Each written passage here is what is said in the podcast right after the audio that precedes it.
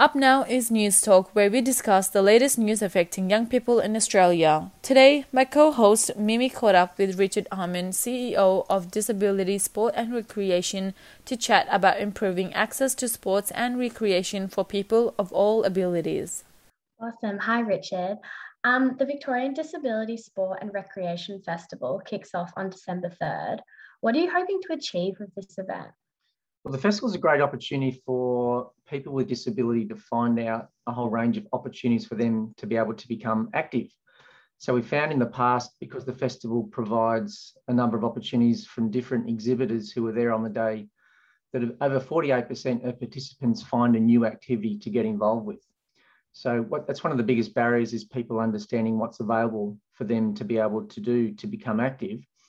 So the festival plays a, a, terrific role in being able to bring a number of other providers all together at the one site, very much in a in a community uh, festival sort of environment where it's all relaxed and, and comfortable and people can talk to the different providers and, and see what might be available for them.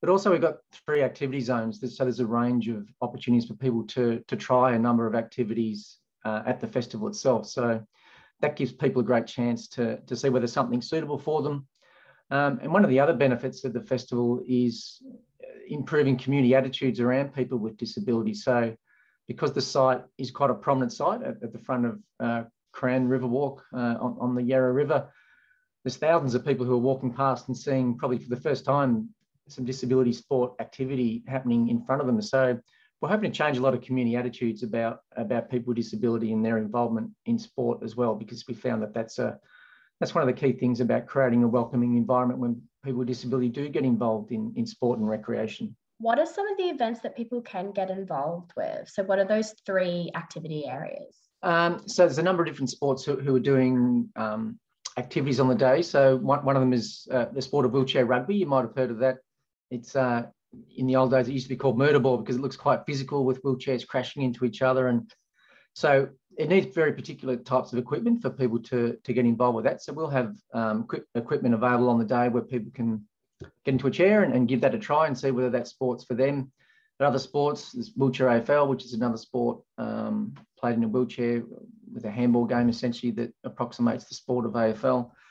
But there's a range of, of, of other activities. Um, there's going to be some mini tennis activities. Um, so what we're finding is the exhibitors, there's going to be over 20 exhibitors who are there on the day. Um, and that activity zone will have a number of different activities where, where people can come along and learn and, and have a try at um, seeing what's what's suitable for them. So when um so people like walking along the Yarra and like coming up to the event, is the event just for Victorians living with disabilities, or is anyone welcome to join? Well, anyone's welcome to come in and um, have a chat and, and find out more about it. I mean, it might be that someone might be a friend of someone with disability, or they work for a sporting club and they're thinking about working more closely with with this cohort. So it, it's very much an information sharing uh, exercise where people can learn more about this whole aspect. And so what we we find that um, the people once they come along and have a chat and, and find out that certain things might be possible that they didn't think was possible before they've they've seen it happening at the at the festival. So one of the big activities, um, AFL Victoria are going to be having a, a range of displays about some of their activities and and they do sports like like blind AFL. There's, there's a sport that people can play AFL for people who are vision impaired and um, and also for intellectual disabilities. So what we find is that it's not just for wheelchair sports; it's for people from a range of different disability types that they can find something that's that's of interest to them. And um, there's, there's some state government providers who provide more of a broader information exercise called AAA Play, which is which is an opportunity for people to find out about what sporting and recreation opportunities are available for them. So even if there's not something there directly on the day where they can come and try, at least they'll be able to find out where they can go for more information, which is which is terrific for them to be able to get involved with. Yeah, it definitely sounds like it provides a lot of opportunities for everyone.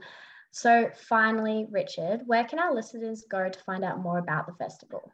Yeah, it's really important this year because of COVID. We, we do require people to, to register be, before they get involved in any of the activities. So, if you go to our, our website, which is www.dsr.org.au, and all the information about the festival is listed there. And there's also a, a, registration link where people can enter their, their details and make sure that they're registered because there will be a, a QR code entrance um, being able to get access to the site, even though it's it's in the open. We're, we're required to, to register all participants for, for safety reasons. So that will be involved, but it's very, very quick and painless. So um, it certainly won't be a barrier for people to, to become involved. And uh, we hope that as many people can come down for the day just to get a, an interest in, in disability sport and, and, and see how it works. Um, we've also got a, uh, a community challenge where a number of our partners are going to be playing wheelchair AFL in, in games against each other and, and, and seeing who can be the, the winner of that competition. And uh, we've got a, a, roving broadcast from Vision Australia who are, who are going to be going around talking to people and getting their experiences and communicating that back to the to the vision impaired community so they can find out what might be suitable for them. Awesome. Thanks, Richard. Thanks for joining us for the news talks today and all the best for next week's festival. Thanks, Mimi. Um, and just to, just quickly, uh, the event wouldn't be possible without the support of City of Melbourne, the Victorian State Government, and uh, Carbine Club, who've been great supporters for us for, for the event. So um, hopefully people can come down on the day and find out more about disability sport.